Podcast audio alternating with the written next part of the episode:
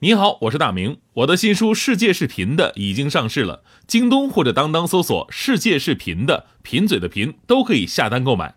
感谢您一直以来对我的支持，愿这本书能让您收获更多快乐。女士们、先生们，Ladies and Gentlemen，现在是大明脱口秀时间，掌声欢迎我们亲爱的 Star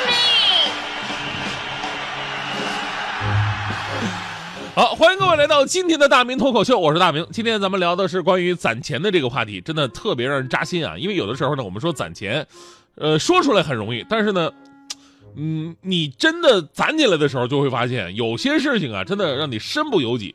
呃，咱们就从下个月八月份开始算啊，看你的钱能不能攒得住。因为八月份的工资，你首先要贡献给中秋节送礼，还有小长假，对吧？九月份的工资要交给国庆节那些结婚的人当红包。十月份的工资你要上交给双十一，十一月份的工资呢你要贡献给双十二，是吧？到十二月份发工资了，还要贡献给来年的物业费。好不容易有个年终奖，心想终于有个大头了，能省下点了吧？结果回头一看，春节跟情人节两大流氓面带笑意瞪，对你虎视眈眈。所以说攒钱真的是一把辛酸泪啊！今天这个很多朋友回首过去，你让我想起了我当年刚参加工作那会儿，我零五年嘛，一个人在外地工作，兜里就是家里边带给的给给我的三千块钱，我当时一个月工资不到两千啊，最难的就是当最开始就是到这个地方置办家具的过程，那时候还没发工资呢，兜里就是三千块钱，那三千块钱得买什么？买床啊、床垫啊、衣柜啊、桌子椅子呀，那是个空房子啊，空的宿舍，呃，你说有条件的话呢，才能弄个什么书架、电视什么的。就还好呢，我有大学那会儿每个月五百块钱练就的荒野求生的技能。啊，你现在你随便买一个床垫，那三千块都不止了。我我那时候我还清楚的记得，我说那会儿买了个床加上床垫，一共就三百五十块钱。衣柜买了个简易布面的，一百二十块钱。桌子椅子加起来二百八十块钱，还赠一个饭桌，一共就花了不到一千块钱。回头我还给我爸打个电话，我说爸呀，钱不够啊。然后爸那边又打了两千块钱，是吧？所以说光攒钱是不行的，你还得靠忽悠，是吧？但是这里还是要说一句哈，不是说那时候东西便宜啊，那也就十几年前而已，也挺贵了。就这样吧，一分钱一分货，对吧？你就说我去那批发市场买的那个床上用品四件套，一共八十，还买一套送一套，蓝色的，上面还有一只史努比。结果我睡了一觉，第二天早上一起来，发现史努比已经不见了。一照镜子，我整个人变成阿凡达了，你知道吗？不过呢，我们那时候攒钱啊，是因为真的从零开始，不攒不行。但现在很多朋友省钱的目的不一样，比方说值得吐槽的就是咱们昨天说那新闻，有一个视频最近特别火嘛，为了哗众取宠而省钱的，六个人到海底捞吃饭，然后只花了九块钱。说实话呀，就有些饭店你花九块钱，人家可能只能只给你套餐具而已，对吧？我们先来看他怎么操作的吧。首先呢，他点了两个不收费的清水锅，呃，所以呢，这个。锅底的花费是零，接着呢是一个十块钱自助调料一碗，再加上一碗四块钱的米饭，然后还向服务员要了五份不收费的冰沙，总共花了十四块钱。接下来的操操作就是重点了。首先呢，米饭一上来直接到清水锅里边煮粥，然后呢，他拿出自带的那个榨汁杯，这个用海底捞免费提供的水果，再加上免费得来的冰沙榨汁，做成水果冰沙，这样下午茶的甜品就诞生了。然后呢，当一人份的调料来了之后呢，他又把这个什么牛肉粒儿啊、葱花、盐这些加入正在煮的粥里边，这样呢，一锅瘦肉粥又煮好了。最过分的，一共就十四块钱。然后买单的时候还出示了学生证，打了六九折，一共九块钱。在这里声明一下哈，以上操作呢，咱们听听就行了，切勿模仿啊，因为模仿真的容易挨揍啊。就算饭店不揍你的话，这网友也得喷死你啊。因为这个视频一出来的话呢，网友就开始纷纷指责了。以前都说什么无奸不商，这个比商还奸啊！毕竟人家开门做买卖，你这不就是钻空子捣乱吗？但也有朋友一针见血地指出，这样做最严重的后果是什么呀？就是让很多商家提供的免费福利纷纷取消，以后我们再也占不到便宜了。当然，这个视频当中的男孩后来也出来澄清，啊，说我们拍这个视频呢，纯属为了好玩呃，之前呢也跟店员们打好招呼了，而且完事儿我们又重新的点了一桌子菜，正经开始吃了。所以呢，我觉得呀，咱们不必苛责，只是这个事儿让我觉得吧，好像我们很多人的生活方式也是这样的呀，就为了达成某些目的，于是让一个阶段的自己呢活得特别的紧吧。你看大迪就是，大迪们来北京，来北京之后啊，这梦想就是买套房子，就恨不得一分钱掰成两半花，要不是考虑到我掰成两半，他花不出去，他也就真的掰了，你知道吗？那女孩毕竟要化妆嘛，对吧？还有比脸更重要的吗？那大迪每天也化妆，为了省腮红的钱，每天啪啪出门给自己两个大嘴巴，然后小脸红扑的就来了。为了省这个口口红钱，每天咬着自己嘴唇是呲呲冒血。为了省这个眼线，每天坚持睡睡三个小时，熬出烟熏妆。而且他说那个牛仔裤穿牛仔裤，我看着眼熟，冬天夏天好像都一样。啊，最开始是冬天穿，到夏天一剪子下去变成了短裤。我说那你冬天怎么办啊？他说我再缝回去。后来我给他一个非常中肯的建议，我说你安个拉锁吧，是吧？我说你说你这么省钱为了什么呢？大迪一脸坚毅，我说要在北京买房子。哎呀，我说我说有的时候吧，这钱不是说省就能省得下来的。我当年该来北京的时候，我想在通州买套房子，当时通州不是不限购吗？而且相对市区来说，通州便宜很多。当时我首首付我都凑齐了，我凑了一下，我发现差十万块钱，差十万块钱，我说再攒一年吧。一年之后，首付差了三十万了。但当时我的身价也提升了，我工资也涨了呀。我心想，这三十万有什么了不起的？有能你再等我一年，一年之后首付差了六十万。所以呢，为了某些目标攒钱当然可以，但如果让我们现在的生活变得特别的拮据，大可不必。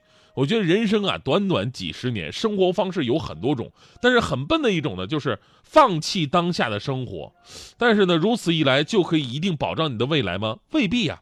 所以呢，科学的理财、合理的规划非常重要。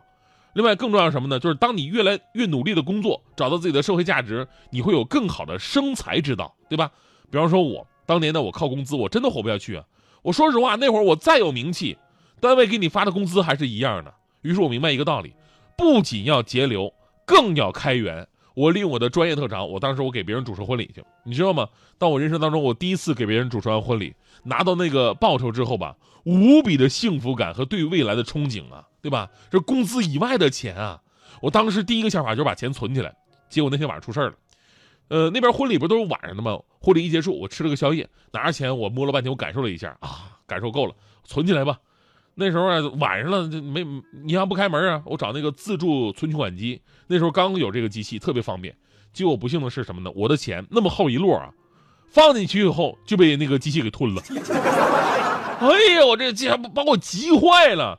我当司仪，我挣点钱容易吗？我在现场被好多人以为我是服务员，还问我菜上不上呢。这，哎呀，我这于是当天啊，都是夜里十二点半了，我我照着上面留的电话，我就直接打过去了。我给银行客服一顿臭骂，我说你们怎么回事啊？那边也是一顿道歉，表示第二天一早就来处理这个事儿。结果第二天早上我正睡觉呢，电话来了，昨天是你打的电话吗？我说我是啊，是你的钱被吞了要处理的吗？我说是，你可赶紧的呀。他说什么大兄弟啊，我就问你一个事儿。我们这机器里边吧，有一个信封，信封里边有一沓钱，还用皮筋绑着，是你的不？啊，是啊。下次你就拆开放进去吧。天空挂着九个太阳，我的心却只念着一个姑娘。想要在路边摊子买口香糖，却发现钱包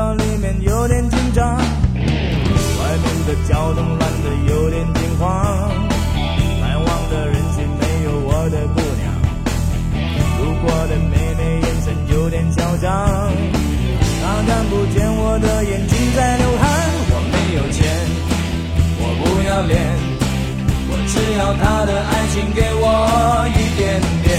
我没有钱，我不要脸，我只要他的温柔给我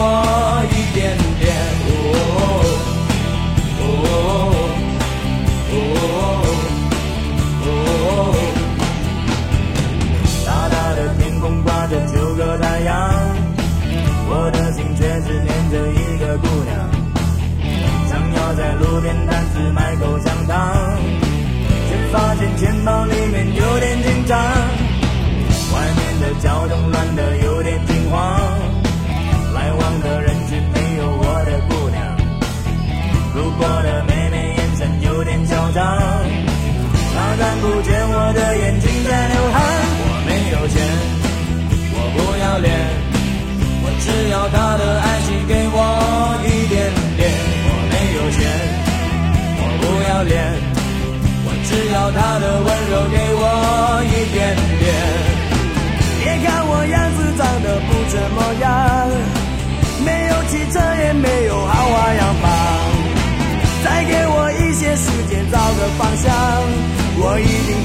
让你对我失望，不会失望。